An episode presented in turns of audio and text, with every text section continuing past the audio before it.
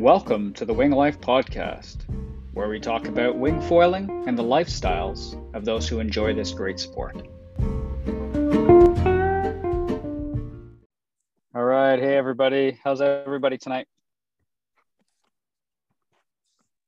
Hey, Luke. Glad to be back for part two. Thanks for hosting again. Absolutely. Thanks for joining. I'm just in my car here, so don't mind the sun and the awkwardness. I'm going to turn my video off.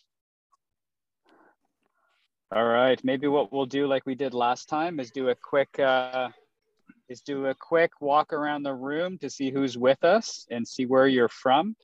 And then uh, last time, what we talked about was we talked about boards, what boards to kind of get into wing foiling with. We talked about a little bit of foils. This time, we were going to focus a little bit more on wings and then also go into impact vests, all that kind of other stuff, the accessory stuff for routing. But if you guys obviously want to talk about boards, especially because some of you guys are new this tonight, just let us know and we can always, we got a lot of experts here. So we can kind of talk about that at leisure. But um, maybe we'll start. I don't know if everybody can see the to see the screen here, but we can start clockwise. So maybe Ghislaine on the top left. We can talk, um, maybe just introduce yourself and let us know where you're from and and where you're at in your foiling journey. Uh, Ghislain Amel, I'm from Saguenay. And oh, cool. uh, I am I am a windsurfer and I'm new to, to wing to wing surfing. Okay. That's awesome. Where do you go out in Quebec? In Saguenay, in uh, Lac Saint Jean, Lac Saint Jean and Saguenay, oh. mainly. Oh. Very nice. Very nice. All right. Um, Alain. Um, I'm from Victoria. I retired in Victoria two years ago. I was in Asia for the last 27 years. And uh, I'm kite boarder, kite foiler. I'm new to wing foiling. I managed to uh, master the beast, I think, um, in okay. this summer. So, so nice. I'll, I'll, be spending a bit of time at Ross Bay. Managed to get away from the kelp and get out in the waves. Um, yeah, the kelp there is insane. I know, I know. It's uh, so it's been a process, but uh, hopefully this winter will be uh, will be fine. So, oh, yeah, awesome, looking forward awesome. to it. Yeah, thanks for sharing. Um, I don't know if it's Olivier or Oliver. Yeah, it's uh, Olivier. I'm from uh, Granby, Quebec, not far from uh, Montreal. I just started. Uh, I just started winging this summer, and uh, I do not master the beast for the moment. So I'm uh, in the learning pro- process. Starting, cool. I did a few flights, but short distances. Okay, awesome. Hey, thanks for joining us. Thanks. We're gonna go Thomas Partois. Yeah, Thomas Partois. Hi guys. Um, hey. So I'm from from Ottawa. Uh, I'm a kite surfer, um, but I don't kite in Ottawa. Um, I kite mostly when there are good winds, and uh, and I wing wingfoil was on my radar, and I was lucky to try last winter uh, at uh, Elmer um, with my snowbird. I really liked it, and um, I had a few try with uh, on the sub, but uh, had problems. It was too small of a board. I tried also e-foil, which was kind of a blast, but also the board was small. So I, I just got a, a wing. Uh, I, I, bought one. I was able to get one. I'm looking to the next to use it this winter on on the lake, a frozen lake. But okay. most more importantly, maybe uh, uh, for spring to go and and find a board and I'm looking forward for tips on what board to uh, maybe to start with. Um, okay. Yeah. Okay. Awesome. Awesome. Well, hey, thanks for joining us. Thanks for sharing. All right, Peter, you're up next. Uh, all right. Hi, everybody. I'm uh, Peter. Uh, I'm out in uh, uh, near Calgary at Ghost Lake. And so uh, that is where we uh wing behind me and um, just new to it this uh, this year. I'm a surfer, and so uh, was able to kind of get going um, and looking to figure out how to get a, a setup for the uh, that'll let me wing in like eight knot winds, ten knot winds here in Alberta, and trying to figure out the density of air Ooh. and how big to go and all that stuff. So okay, awesome, cool. Well, we got a we got a good crew. We can definitely help you out with that. We got Tom. Uh, where are you? Where are you at tonight, there, Sir Tom? Oh. Hey, am I muted? No, you can hear me. Nope, you're good. You're good. Yeah. Oh, okay, great. Um, still in Martinique tonight. Hi, everybody. Uh, nice to meet everybody that's new here. Uh, I am. My name is Tom. I'm living in Martinique at the moment, which is in the Caribbean. I'm from Montreal before that, so I know a lot of the Montreal and Ottawa crew in that regard. And I've been in the wing game for quite a while now, ever since we got kind of first prototypes for wings, uh, because I was writing for Duotone at the time. And I was really fortunate to spend most of my first um, couple seasons winging, working at a shop. Uh, so I got access to a ton of different gear to try and that kind of stuff. So if anybody has questions about specific equipment that they are interested in buying or tried and want feedback, then I'd be very happy to help with that. It's cool to see that we have a, a lot of new people that weren't here last time. And I think um, let's make an effort to really like, if you have a question, really make yourself heard so that we can get you answers. The last time we kind of rambled along on all kinds of things which were interesting, but I think people um, that had specific questions maybe didn't get them answered. So yep. definitely make yourself heard. Awesome. Thanks, Tom. All right, last uh, Mike.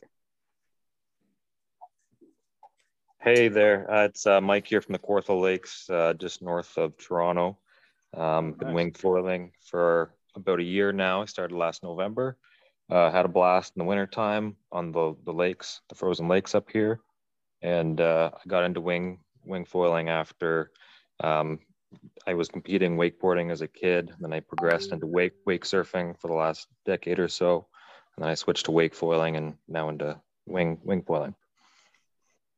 Awesome. Awesome. Well, hey, thanks for sharing. Welcome to the group. So if we're going to start talking about wings tonight, um, does anybody have any questions to start off? Hey, uh, I have a question. Uh, it's sure. Noah here. I, did, I didn't get a turn yet to introduce myself. Oh, sorry, Noah. Just, yeah, hey, No problem. Hey, uh, perfect example here. Um, if you have a question, one thing that you could do that would help is to either turn your camera on and like put your hand up like this, or there's even a feature where you can like raise your hand. I'm doing it right now, and then I believe Luke gets a ping that says so and so wants to oh, raise yeah. their hand. True. Anyhow, my name's Noah. I'm also, um, like some of you, a light wind wing foiler. I live on Salt Spring Island. I was actually lucky enough to have Luke staying with me for the last couple of days, which was cool. We got to really nerd out hardcore and talk about wing gear and all sorts, but I just can't get enough, so I'm here again. Uh, excuse the background noise. I got two kids, but uh, yeah, I like to wing foil. I've been doing it a couple of years, and um, yeah, I like to support others as well in their learning journey. And uh, Noah, you have um, what's your other wing foil group? Also, it's the wing travel. Oh yeah, we have we have we have a well we have a local group called Vancouver Islands Wing Foil that you're all welcome to join if you're not already in it. That's um, a bit of a hub here for the wing foil crew. Um, but then I also started a new group recently. It's called uh, Wing Foil Travel, and that's really a global group for people to share information about wing foil spots, um, like I'm so curious about Tom's spot in Martinique, for example. There's lots of chit chat about where to go and when and what it's good for and whatnot. Yeah, Luke just shared the name of it in the in the chat there. Anyhow, looking forward to hearing more and chatting more with you all. Okay, we got two. How does this work? Oh, we got Thomas. All right, sir. And then we'll have Peter next. All right, so this is Tommy B calling in from uh, Ottawa to this awesome talk show. Thanks for doing this again, Luke. It's been fun. Absolutely. So yeah, I was on the last one. I had a great time, and um, we made a document uh, on that one, which we'll share at a later point. And uh, Tom in the Caribbean did some awesome editing on that with me, so that should be out Beautiful. soon if you want like a, a written doc to uh, peruse. Um, yeah, I'm just you know first year winging and uh, totally addicted and making my own boards. I'm in the middle of making a board right now, and um, so it'd be fun to talk uh, board construction in one of these uh, down the line. I think we will do that. Yeah, we can book that in and then uh, get a little show. And I think Tom, we're also going to do some gear as well. Um, go through some wings and go through some boards with Tom from Martinique. I think it should be awesome as well. Um, cool. cool. Thanks, Tommy. All right, Peter, sir, do you have a question? Yes. So um, uh, I've got going uh, this summer here at Ghost Lake, and um, I have a. Uh, I ended up. I have like a five meter um, sail or a five meter wing and a uh, GoFoil. Um, what is it? A two hundred, like a, uh, one of those big learner. Like it's a giant. Like it's a. It's a big. It's a big monster machine, and I couldn't really get up unless I was doing like 15, unless it was 15 gusting to 18 knots. And we get a lot of kind of eight to 10 knot winds. So what I was wanting to do this year was to go and, and I want to keep the GoFoil set up. So I was thinking about going to a, what do they call it? The GT 2200. They're coming out with a GT 2600 and then getting, I've read online somebody with like an eight meter wing and so um, trying to figure all that out. And plus, where we are here, we're about like four or 5,000 feet above sea level.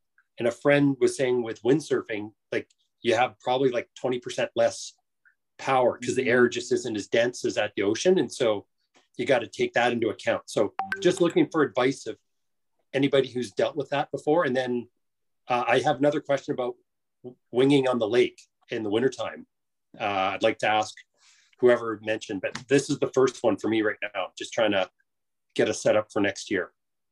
Okay. Do we have any GoFoil experts in here? Tom, have you ridden GoFoil?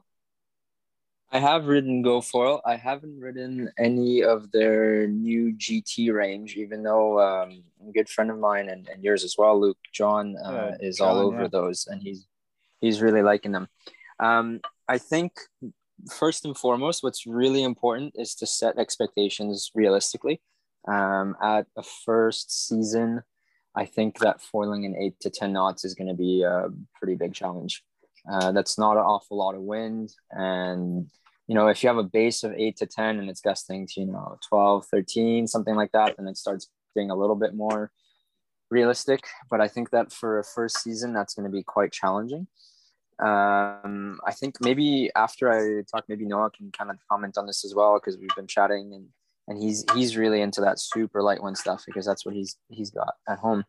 But I think the the name of the game for super light wind is having a board that's got a lot of volume, a good amount of length um, to help you take off. You need a big wing.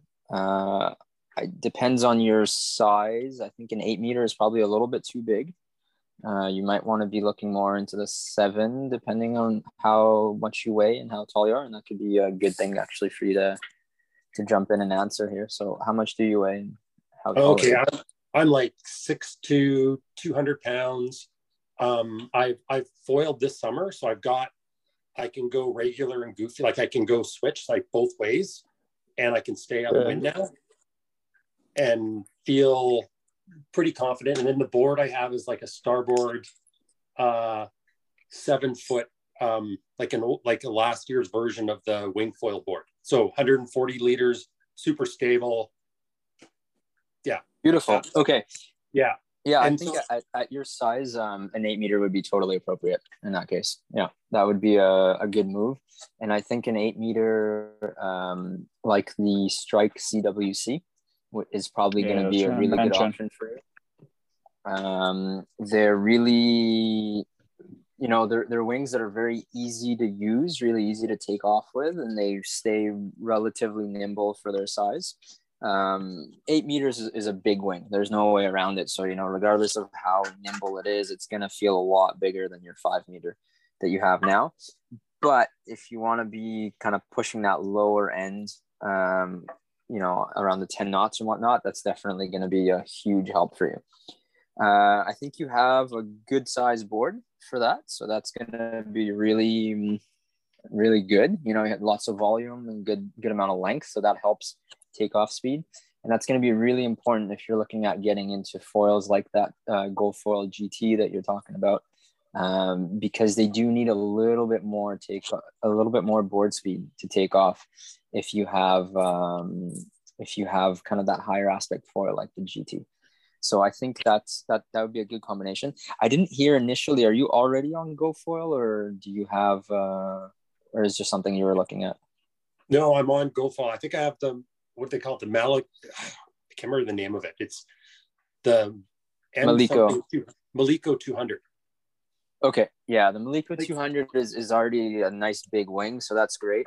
Um, I think I need I, I can get back to you on the sizing of of the um, of the GT. I don't know them by heart. Uh, but, we can also yeah. connect you with uh, with John Peter, our buddy from Toronto. He's yeah, been riding GoFoil for for like two what two three years now since the beginning, and he's tried a whole bunch of different stuff. So we could we could connect you guys as well to ask some questions for him. That would yeah. be great. Yeah. Yeah. There's also a crew in Lake Erie um, that are all riding GoFoil, and there's a number of them that are pretty big guys as well. Uh, they're mostly into windsurf wave foiling, but the way that they do the the way that they're riding their boards, it's actually pretty similar requirements as for uh, winging. So they would have really good input on bigger foils as well. I think that any way you look at it, that kind of a foil that's kind of higher aspect and a little bit quicker is going to be really good for that really light wind stuff. Just so you have enough glide to to accelerate and you know and pick up that apparent wind, and at that point you can start riding. Is the eight to ten knots that you get is that kind of like a stable eight to ten knots, or do you get gusts that are a little bit higher? Or oh yeah, we'll get it's eight to ten with gusts to fifteen but I can't. Oh, okay. So that's a totally different ball game.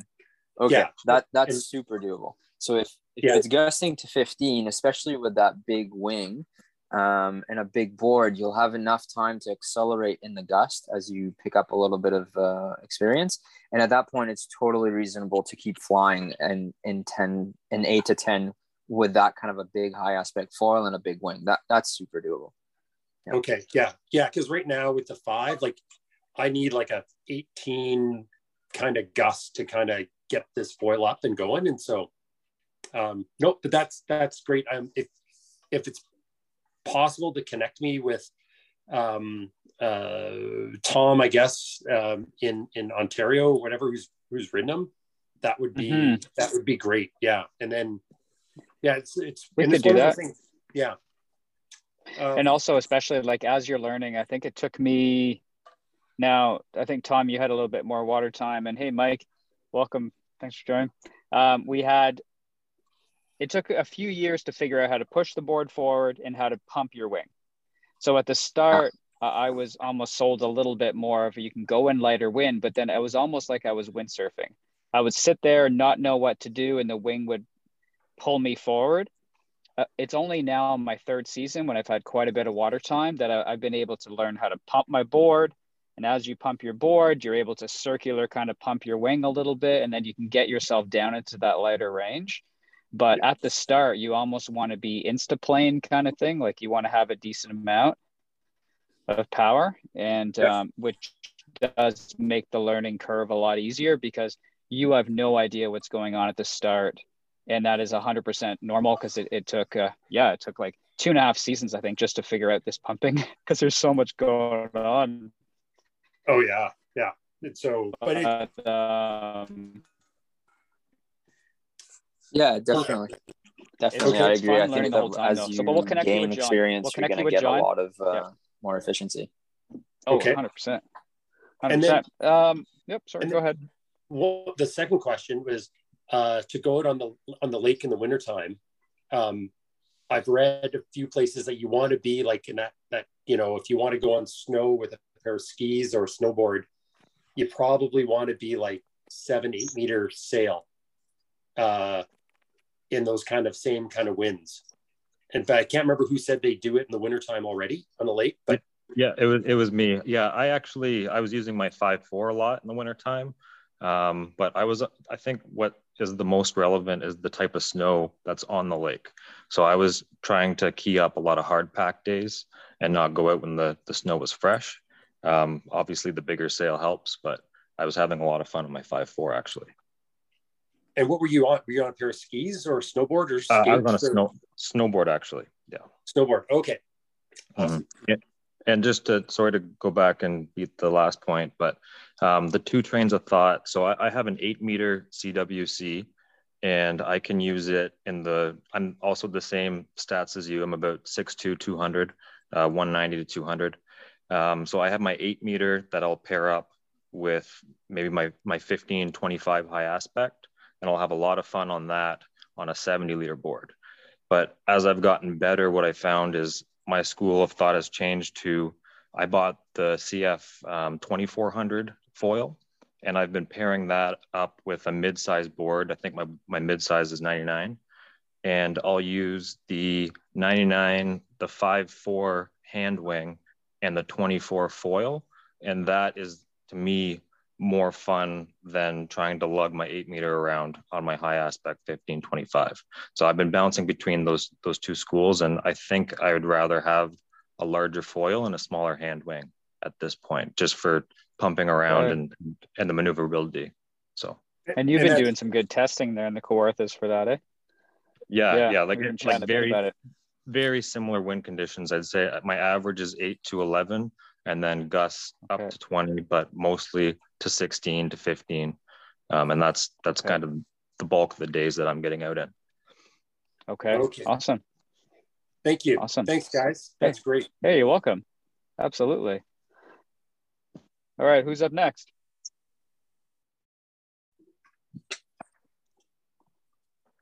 Uh, can you hear me?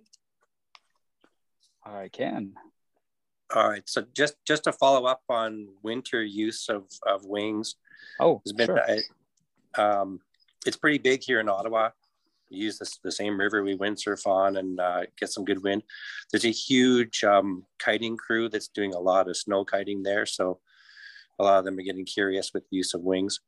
Um, and I would concur that um, snow conditions is really important. If you want to go fast and have fun on a wing, the crustier, hard packed snow are the good days for that. And you can get down to using smaller ones. Skis tend to um, be a little easier to start with, of course. Um, and you can you can get going with skis by doing a little skate skiing motion to get to sort of unstuck, which is a lot harder uh, to do with a snowboard. You have to be mm-hmm. quite a good snowboarder, I think, to um, to be able to jump on a board and use a wing. So skis are easier, and I think skis are probably a little faster. Um, but if you're a big dude, I would maybe use the wing sometimes when the snow conditions are good, but I would definitely just get a kite. way more, way yeah, more fun, way, way faster, way more power, and um, it's relatively easy because you don't have to worry about falling in the water and drowning and getting dragged in too many kite mares and uh, so that's what, that's what some of us are doing. Using the wing sometimes just for novelty, but kite, snow kiting in the winter is way more fun and way more power. That's actually one thing to add to that. Thanks, Thomas. One thing to add to that actually is skates as well. Like I, oh, I, I've, I've gone wing. Yeah. Yeah. Wing skating is super fun. So uh, you can get out in, in next to no wind. You yeah. fly up wind and that that is something that's super well that that surprised me of how yeah. how enjoyable that was so that's always another option as well now the only really? thing to look at in the winter especially is the wings uh, if you have uh, windows in them just to make sure that they don't crack and, and, that kind of thing yeah but um i think the rest of them you're fine um i'd did, say i'd say the wing yep. uh, i'd say the wing skating is the most graceful and mm-hmm. the most speed and um, the transitions are smooth and you feel like you're floating. But the problem is finding good conditions. They're so fickle, it's and, hard. and Mother yeah. Mother Nature can take them away in in, uh, in hours. Yeah, it's hard. Absolutely. Yeah. Um, any of the new guys that are just showing up tonight, do you guys have any questions about how to how to get started or where you're at specifically? We're happy to to kind of jump in and help out. Sure, Olivier.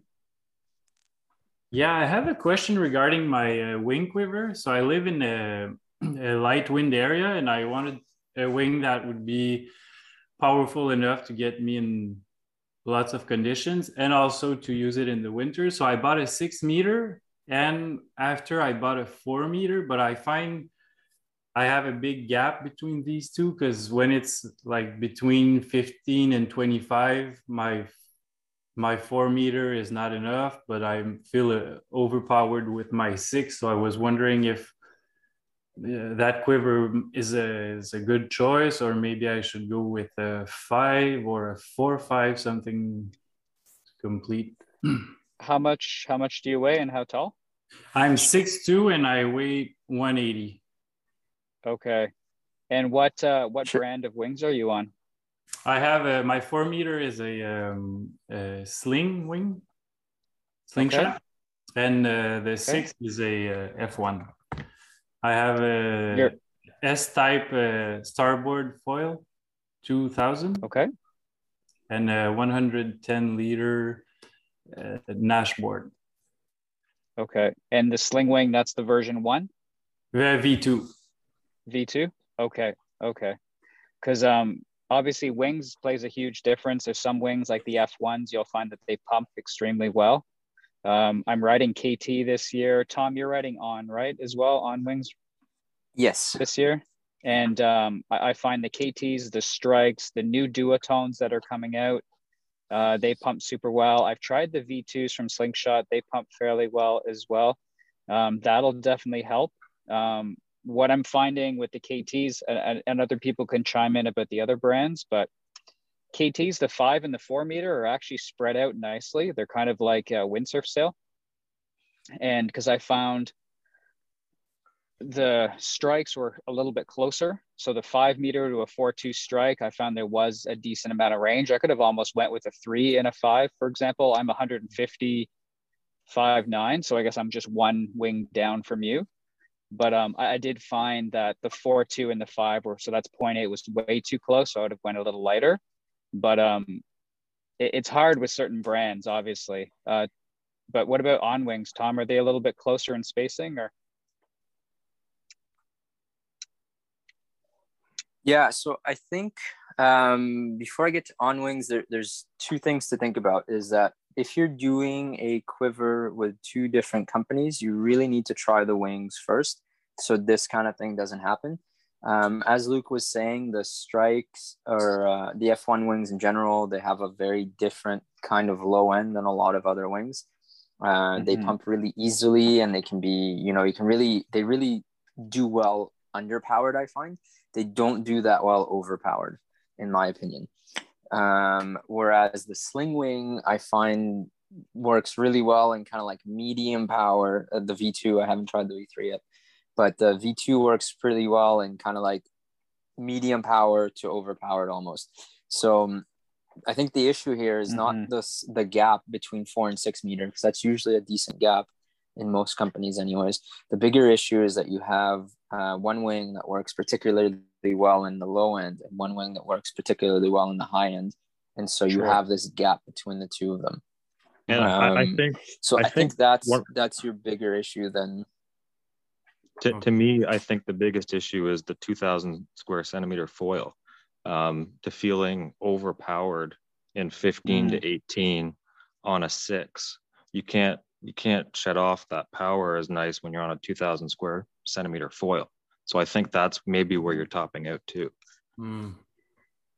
Yeah, right? that's true. And that's actually the other bit about that foil is that as if I'm understanding correctly, it's kind of a, a lower aspect, high surface area foil. Yeah. And those foils are a little bit draggy. So when you get overpowered, you just have all that power in the wing and you can accelerate and kind of relieve that power in the wing. So that's definitely a point there as well. However, that foil should be helping you with the four meter to get up and going earlier. So you should be able to fly before 25 knots on a four meter. You should be flying in about 20 uh, at your size. So it could be, you know, a technique thing a little bit as well yeah. um that and that'll that'll you know that'll come with time that does nobody's born knowing how to do that so mm-hmm. so that's um that's something to consider as well so i think what i would say for you is um you know already work keep working on your technique and and kind of becoming efficient with that smaller wing it's a really really big difference to be riding a four and a six. You know it's a mm-hmm. a little bit of a different pumping technique. It's a really different feel in the air so i think using that four even if you think it's a little bit marginal sometimes it might be a good call. And i think adding a uh, a foil I, I didn't catch who who that was that made that comment but that was a great comment. If you add a bit of a smaller foil maybe around 1600 or 1500 or something like that. This episode is brought to you by Saladita Kite School in La Ventana, Mexico. If you caught some of our uh, stories yesterday on Instagram, you'll have seen that I just got in a couple epic days of downwinding. We got a 10 kilometer downwinder done with my buddy Mickey from Salt Spring Island. Today, I got in an epic one with my friend Britt. Um, we went from La Tuna all the way to the beach and back. Um, heck of a fun time. If you're looking to learn, there's nothing better than getting a lesson from the pros at Saladita Kite School. They are positioned at La Tuna, and now that I've been here a little while, I've gotten the opportunity to visit to a couple different spots. It is one of the more beginner-friendly beaches with some nice sand, so you're not walking on any rocks. Um, they do offer professional jet ski assisted kite and wing foil lessons. Um, so once again, they're at Latuna. So if you want to grab a beer after, grab some ice cream, grab anything, it is a nice little hub there. So you're not just stuck kind of in the middle of nowhere. So they have you covered if you want to learn to kite, foil, or looking into downwinding. They got top quality gear as well. Uh, so don't hesitate. Book your lessons today by visiting saladitalaventana.com or send them a message on Instagram at saladita kite school at saladita kite school. Or even, you know, a bit of a higher aspect foil, it's a little quicker. That's going to allow you to play around uh, and fill that gap a little bit uh, if you don't want to be changing the wings that you already have. Okay, Mhm. thank you. Yeah, you're welcome. Yeah, I do find that those strikes they have a very good low end, and like the V2s for slingshot, they're great. They just they don't uh they don't pump quite as well um in that low end, so that makes sense. Hey, thanks for your question though. Hey, Luke. Any? Yes. Hey, it's Noah. I wanted Hey, to Noah. add one thing and I also ask Tom in Carib- Caribbean Tom a question. Um, so I guess my the thing that I wanted to share is that uh, I've had this experience getting into the sport, trying to piece together the quiver with used gear and some new gear. And I guess what I've learned and also heard is that a used wing um, can have a decrease in performance over time, especially if it's Yeah, if you've gotten that. it, especially if you've gotten it from a pro who has really used it heavily.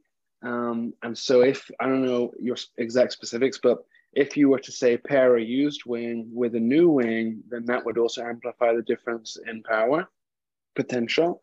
Um, obviously, some used And stability when overpowered. yeah. Um, is and then Tom. So the question that I wanted to ask is maybe you could. I I would love to know more about the difference in technique pumping a small wing and a big wing. I just kind of go for broke and, and give her. So I don't. I would love to know some of the more refined points. You know. That's Yeah, actually totally. a good I- thing that we could cover. Yeah. So uh, th- this is kind of what works for me. It might not necessarily work for everybody, but I- I'm a bit of a smaller rider. So when I'm on a bigger wing, um, I don't necessarily have the size or the strength to pump it super aggressively. And I think this is the case for most people on their bigger wing because it's so big that you end up either catching the water with the wingtips or you just can't pump as actively as you would with a small wing. So I find that with a big wing, you kind of have these big, slow, you know, constant pressure pumps that you can then slowly accelerate. Uh, and after that, you can, you know, once you start moving, then you can pump the wing a little bit more. But it's really more of a passive takeoff with a big wing. Whereas with a little wing, initially when you start pumping it, you're going to feel like there's really not that much in the wing. But the more you pump that thing, the more power you're going to get in it. And you can just really build up your apparent wind and accelerate really, really quickly. I've used apparent wind now twice. I don't know if everybody knows what that is, but basically, uh, you have your real wind, which is the wind when you stand on the beach and, and you feel that wind.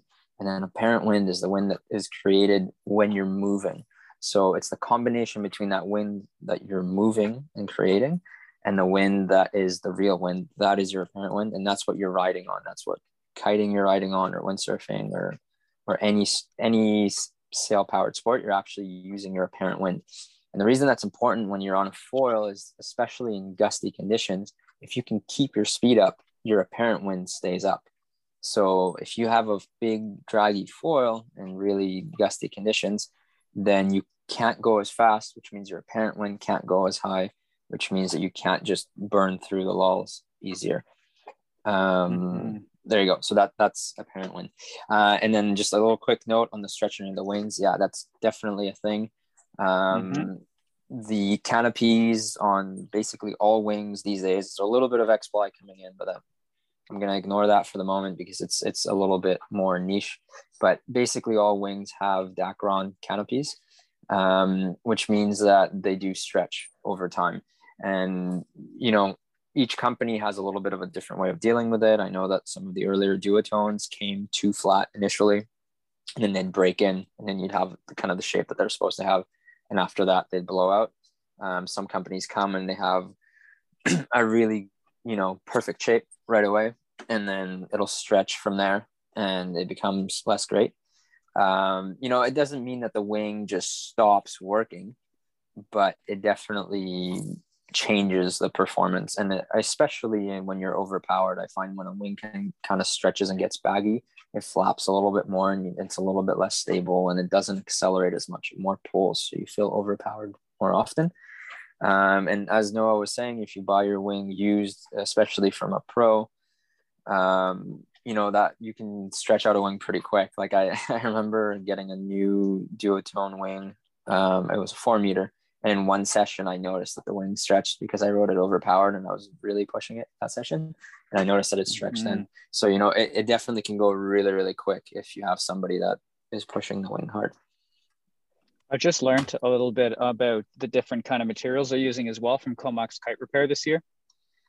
Because they have some that have, I think it's the double stitch or something, and there's triple stitch coming through. so stitching, if you look, it's it's the um What's it called? Um, uh, it's eluding me right now. Ripstop, triple or double or single ripstop. That's it. So, so um, KTs are yeah. doing three. The uh, I know the Ocean Rodeos were two. Now he showed me something else that he wasn't allowed to show me, but that was a pretty cool material. So um, we don't know what if if that's going to come out there in the next year or so. But apparently that stuff didn't stretch at all.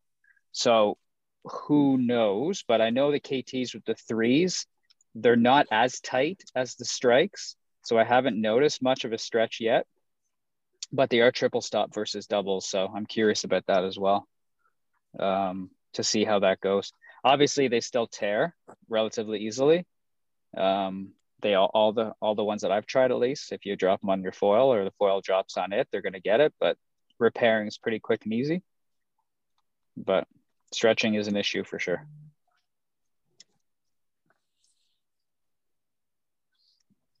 Okay, does anybody else have uh, have any questions? Yeah, uh, just a fun, funny comment on one of the forums that, that I, I chat with. Some people are thinking about, because they're good sewers, thinking of taking in a seam or taking in some fabric and to re-tighten their wings. So I'm curious to see which one of them takes that plunge and does it first. I'm not sure if anyone's done it yet, but that's a, a thought. True enough, that, that might change the pumping dynamic and stuff. Might, might tighten it up if you knew what you were doing. Cool. Yep. Yeah, I think um, with the, with the panel shaping that you have on most yeah. wings, you're gonna have to take quite a few yeah, stitches true, for actually. it to. That's true, actually. Andrew and Chris, I, I, Hello. Hey, Sorry, how are I you? Heard my name. A little... Sure if you were uh, talking to me or asking me something. No, yeah, I just saw you came in kind of uh, a few minutes in, so just wanted to want to say hey and welcome and see if you had any questions. Thanks. Um, yeah, no, I um, I appreciate the input from last week. I picked up the the foil, the the Sabfoil 1100, which I oh, haven't beautiful haven't really had a chance to try just because it hasn't been windy out here. In this is in Victoria, but okay. uh, yeah, looking Monday. Monday looks windy. How to use it? Yeah, we might get twenty to thirty on Monday. Apparently, Noah was saying. Okay. yeah, I may actually have to go pick up my windsurf gear and and I might actually get to play around Clover Point. That would be awesome. Yeah.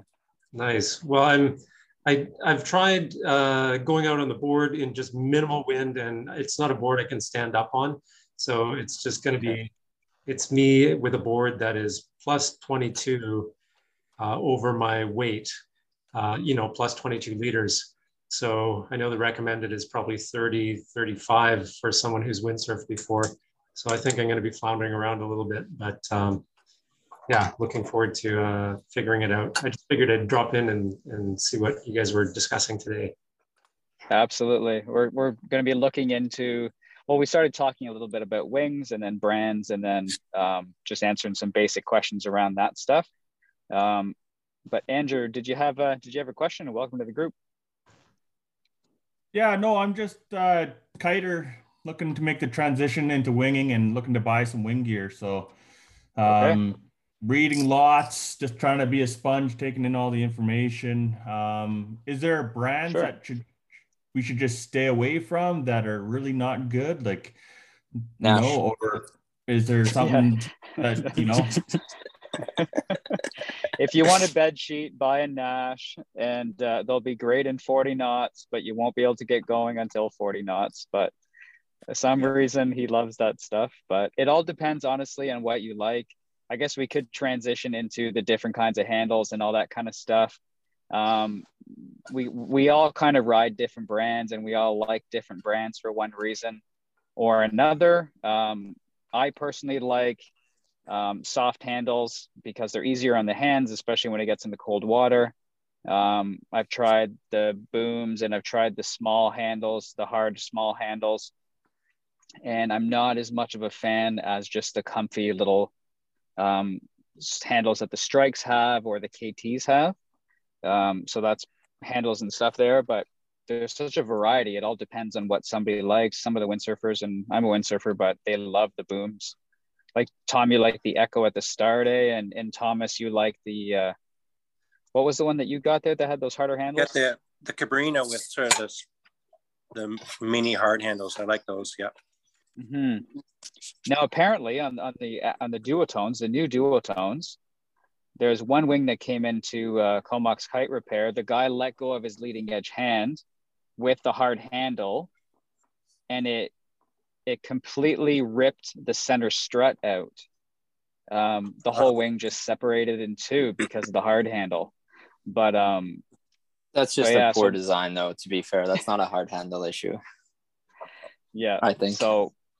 So I guess it, it depends on for, for me. It, it, depends on how light of wind you want to go. What brands are good for pumping? Um, what conditions do you like riding in? Because there's so many things and variables to consider. Uh, some wings will sit behind you when you're surfing a lot better. Some wings are good for low end, some wings are good for high end. You got all these different variabilities and handles as well. Um, and I think all of us would probably say we love our individuals. I'm riding KT, love those. Um, and, and they flag well and they're relatively light. The strikes are still, I think, the lightest in the class pretty much. Are they still leading the way? Not if you're considering Lula wings, but in the um, true kind true. of the and any wing that's using just Dacron, I think yeah, the strikes are quite light. I, I know the on wings are pretty similar weight wise. There's maybe 100 grams or something like that difference um, okay. per size, so quite similar. And I think the KTs are pretty similar as well. From we would also recommend staying away so from they're any no longer V1s. Yeah. Oh, sorry, Tom, I cut you off. No, no worries. I have a bit of a lag, guys. So sorry if I'm um, kind of cutting people off or people are cutting me off. There's no problem. It's not. Um, it's just the internet's a little crappy here. But yeah, okay. um, I had a quick. Yeah, I, oh, sorry. No worries. J- just to fin- round up that V1 question, I think yeah, most V1s are not great. I think the F1 V1s mm-hmm. are are pretty good if you find ones that aren't too stretched out yet. Um, and potentially the V1 ozones are not that bad. Um, but other than that, most of the first generation wings were not that great. Uh, having said that, mm-hmm. there's a lot of companies that came into the game a little bit later. So their V1s mm-hmm. are not so bad. Like On, for example, came in uh, later into the game. So their V1 kind of came out when most V2s came out, or maybe like V1 and a half, let's call it. Uh, and then that wing, you know, is kind of in that ballpark and kind of like a first first and a half second generation wing so it's already a pretty decent wing but from the big brands um, that kind of came out with it right away i would definitely say uh, the V1s for the most part are not great. Has uh, anybody ridden the um, what is it, North and Nova? Yeah, that's that that I would consider as a newer company that came into it, and that's a pretty decent wing at the V1. Okay. Okay. Yeah. Yeah. Yeah. The KTs just came out this year and their V1s were were great. Um, just be careful buying. I guess we're all coming from used classifieds, but that's the thing, right? Like be careful what obviously ask some questions and see how long they've been riding the wings and why they're selling them. It's always nice. But yeah, the V2s and then obviously there's a few brands. Um, but I think overall now people are catching up a little bit. Um, it just depends what you want to do with your wing. But Chris, you had a question? What, what was it that you didn't like about Naish? That's the one I have. I have a, a oh okay 5.3, and you said it was a bit like a bed sheet or something. Um, I, I wasn't sure how different how other wings are different because I haven't used other wings.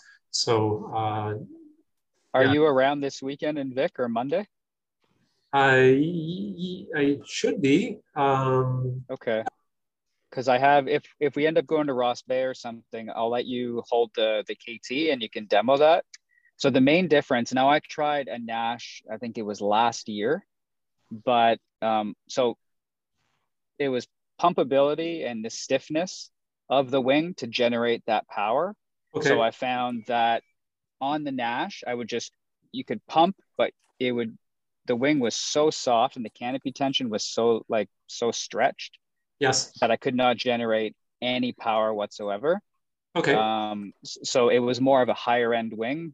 I think we're kind of switching to that kind of terminology now. One wing is amazing for this, and for high wind and stuff like that, the Naishes would be great.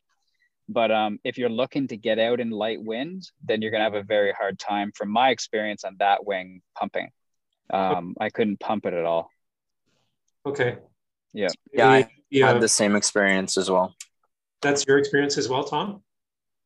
Mm-hmm. Yeah, I got to try the V1 and the V2 Naish, and they both um, were kind of that, you know, pretty dead in your in your hands feeling. They're stable-ish, which is nice, but you they really don't respond very well to pumping. So if you have enough mm-hmm. wind to just kind of sheet in and go, then yeah, it works.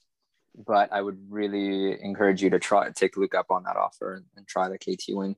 Um, yeah, it's a night and day difference for for pumping. And I think there was an interview with Robbie, and he said he just liked the feel of that wing, and he wasn't interested in getting modern and techy like the race windsurf sails kind of thing. He just liked the fact that that it was like that. Um, but yeah, so that that'll make learning a bit harder as well. Yeah. Um, LA. Okay. Any um, comment on the Armstrong V2? Foils? Yeah, uh, no, the uh, the wing. So the uh, oh, I haven't, the, yeah, the foil, Armstrong. The, yeah, the Armstrong uh, wing. The hand wings. I haven't ridden an Armstrong hand wings. Has anybody? I haven't either. I think that their first generation was not very well received, and their second generation is pretty similar to the second generation Ozone, which was quite well received. Yeah. Um, yeah.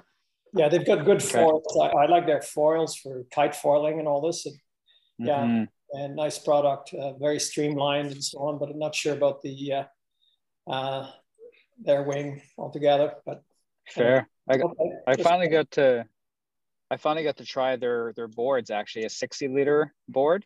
Oh yeah. And yeah. Um, that one was nice. It, it was yeah. a nice board. Yeah, I'm I've still, got a, yeah. I've got the 90 uh, liter uh, board. Okay. Yeah, yeah. So, okay, well, you might get the chance to try the 4.5 V2 in uh, Ross Bay. hey, cool. Yeah. Cool. Thanks. Hey, you're welcome. So, anybody else uh, have some questions for us, or for anybody? Actually, we got a, a nice panel. Are you uh, are you guys noticing um, build quality because I hear a lot of wingers are beating up their kites pretty good with putting the wing through them and stuff like that. Is there a big mm-hmm. difference mm-hmm. in quality of the wings? I know that that um, yeah, some are built lighter, some are built tougher. Um, some are built like I, I did check out the KTs because I just happened to be riding those this year, but I found the construction was a little bit heavier Um, now, I heard the new CWC, like geese out in Ottawa, that thing, the material started to stretching, I think, or it was more the sewing started to undo. But overall, um, Tom, do you have any do you have any input on that one?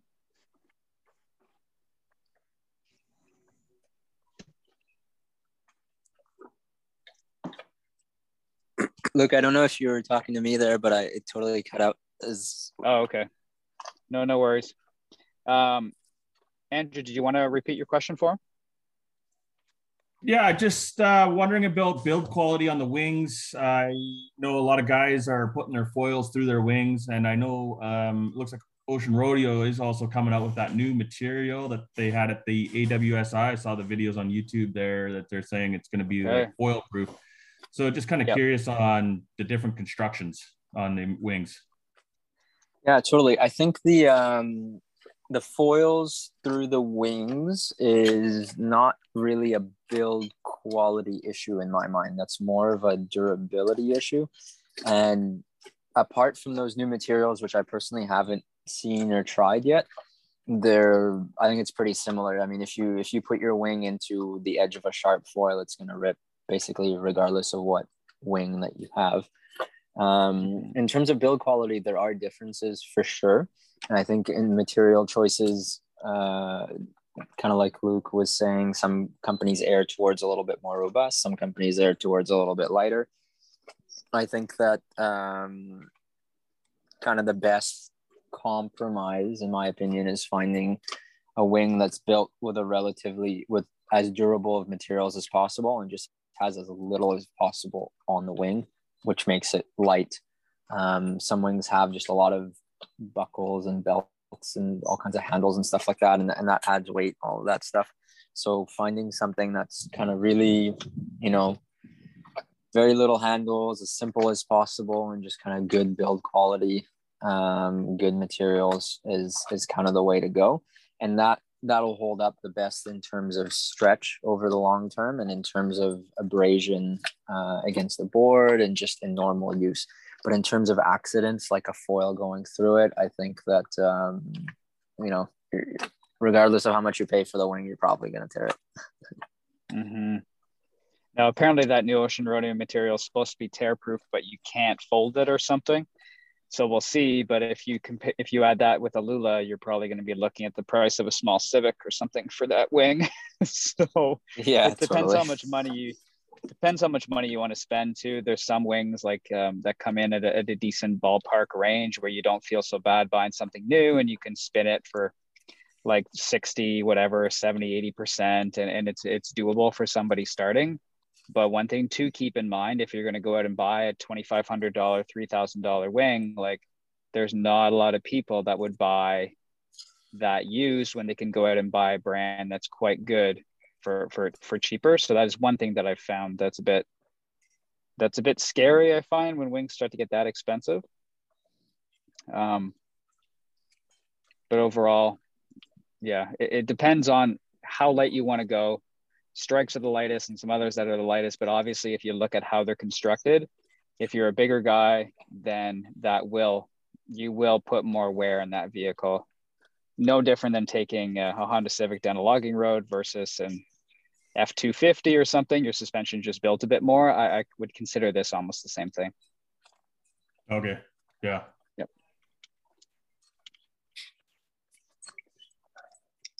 But that being said, right, Guy and Thomas and stuff and other guys in Ottawa who are 200 to around the 200 mark were using the strike eight meters and, and those things were going very well. And those are fairly light construction. Now, I'm not sure how many years they'll last and how, how long they'll take until they stretch out. But, um, but that's just, yeah, one thing to note.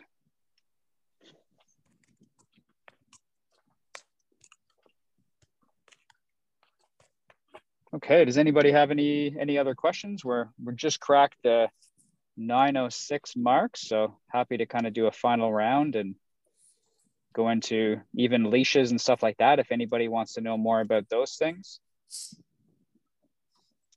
Why don't you why don't you talk about leash setups and things like that? Sure. Um, I use a waist coil Um, for me, I find that's been pretty comfortable. I did try a shorter coil on the ankle the other day, and that was kind of nice.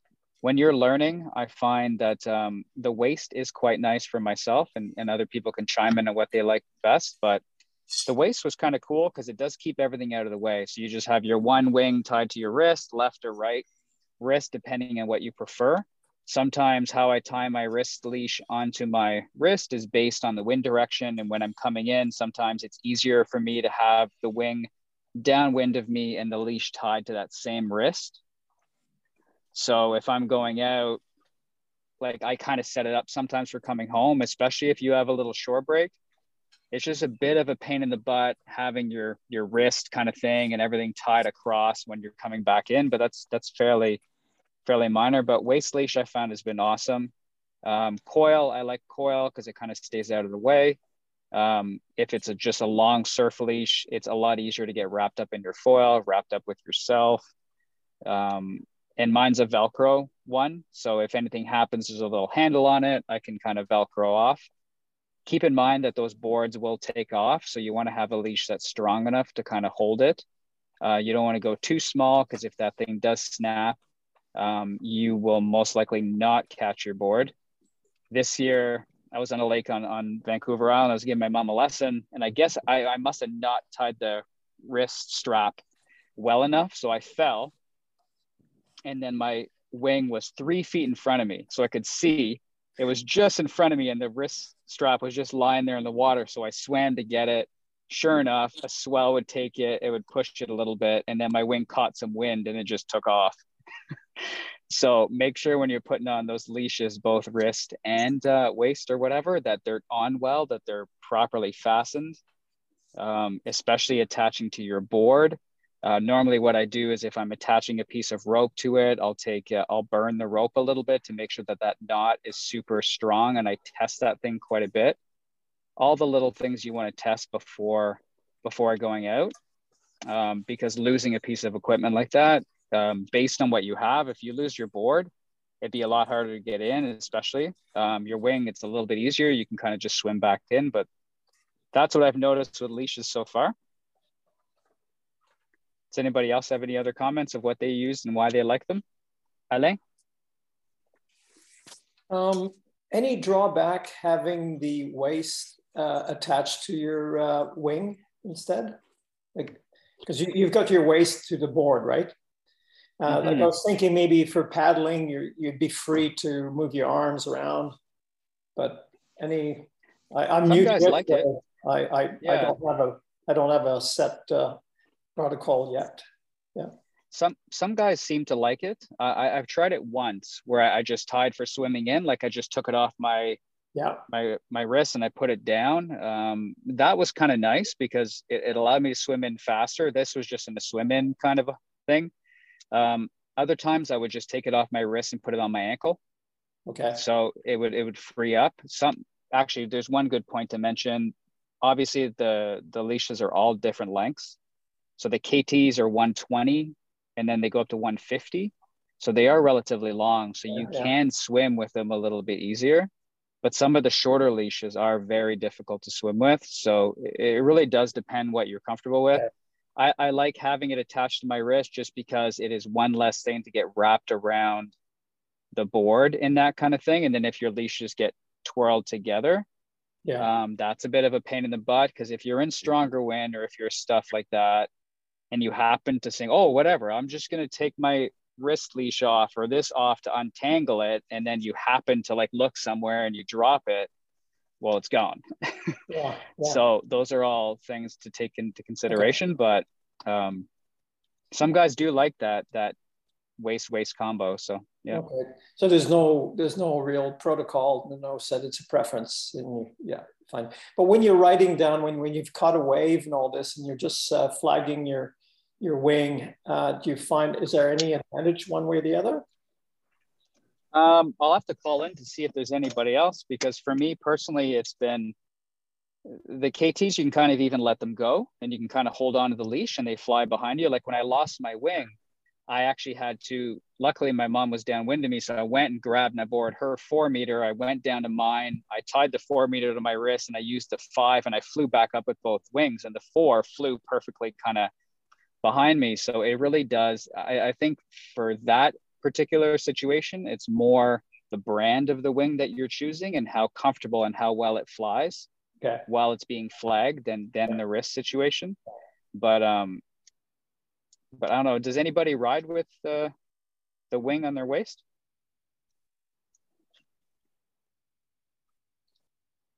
Okay, I'm the only one. Guess you're the only one. Yeah, if it's comfortable. Well, I, I, didn't you, know which way to go, yeah. so I, I just pick one.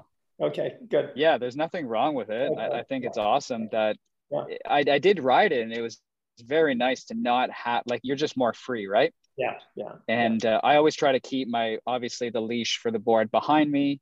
So yeah. I did tie it to the front of me, and I find that was okay.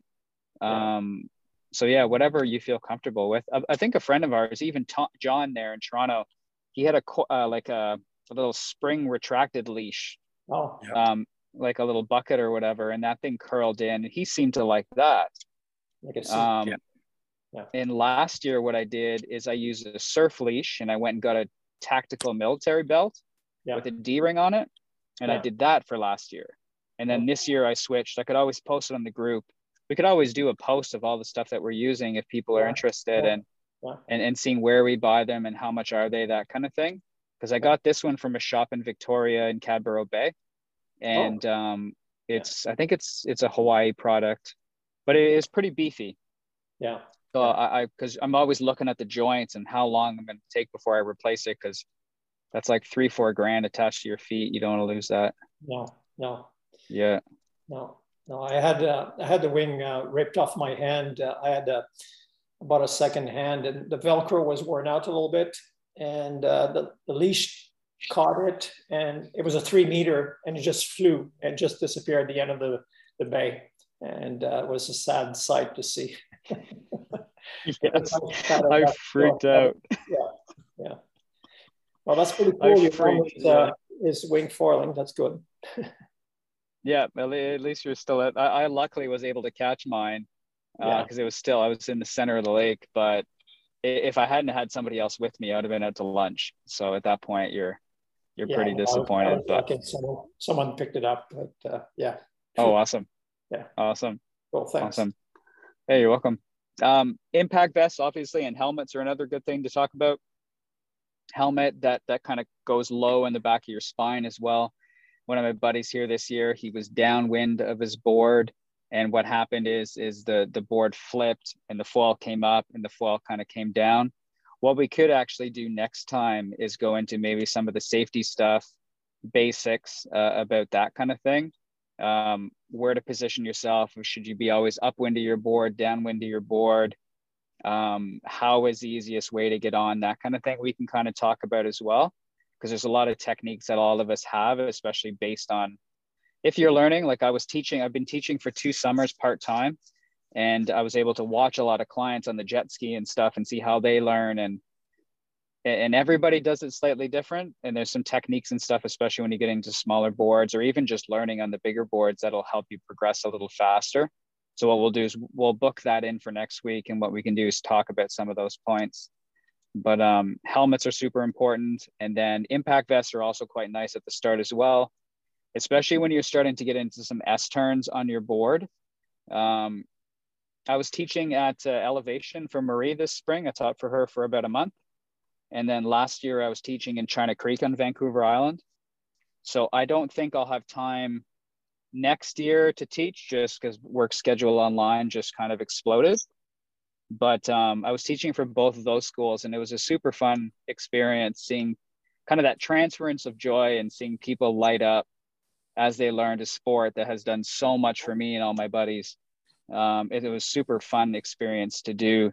But um, but impact vests as I was going on, um, as soon as you start to go and then your, your, your foil, your boards get light and you're not sure how to control it at the start, it's a really good idea to have that vest on in case you do kind of come down. Um, it, it, will definitely help with float, obviously, to help you get home, but it will help with board impacts. I took the board to the gut a few times. The first times I was trying, I think it was heel side tacks and, and regular tacks when I was up and riding for about a season. After a season, I started practicing some of that stuff, and I found that the impact vest and obviously helmet combo were definitely something that's comfortable.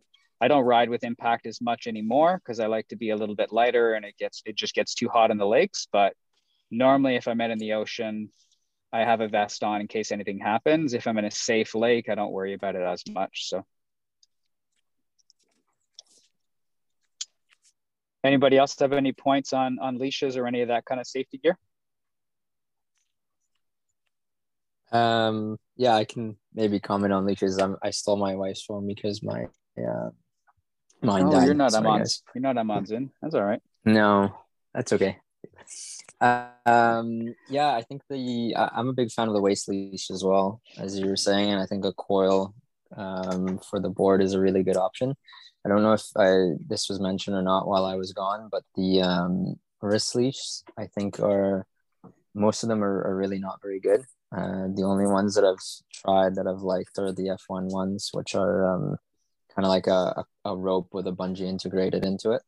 That seems mm. to be mm. the best um, wrist leash that I've tried. I haven't tried the wing on the on the waist yet, but there's definitely uh, people that like it.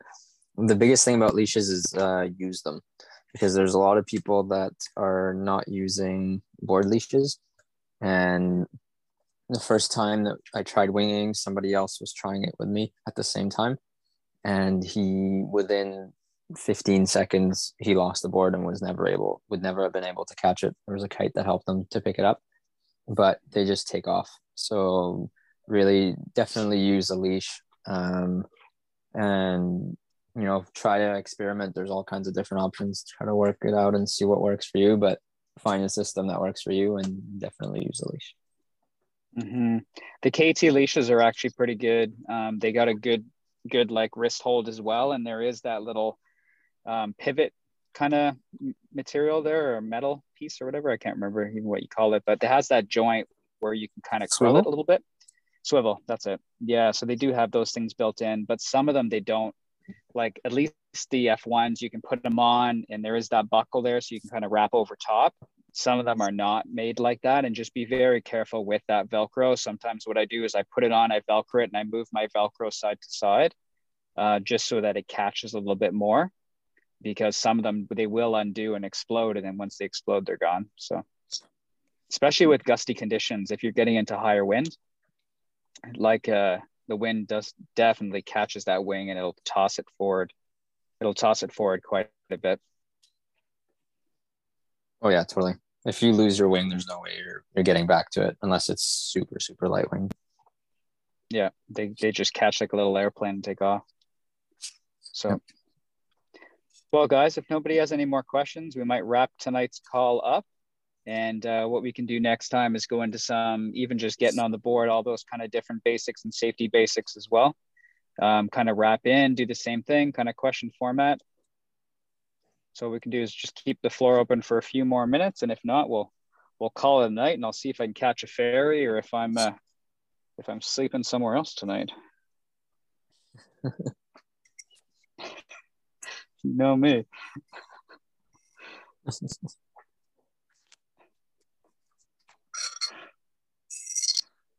All right, guys, I think we're pretty much good then. Thanks a lot for joining us tonight. If you have any questions, throw them up in the forum as well. More than happy to answer, answer, answer, answer, answer any specific questions for you and then even point you towards people um, that can answer those questions if we can't but we're building a pretty good community there so everybody's pretty stoked to help each other out so thanks a lot for joining and we will hopefully see some of you next week thank you very much uh, Luke. thank you. Thank yeah. you. Thanks guys. Absolutely. Absolutely. Thanks for hosting cool. enjoy your night guys. fun. anybody going to mexico sure. this winter thanks guys. All right bye.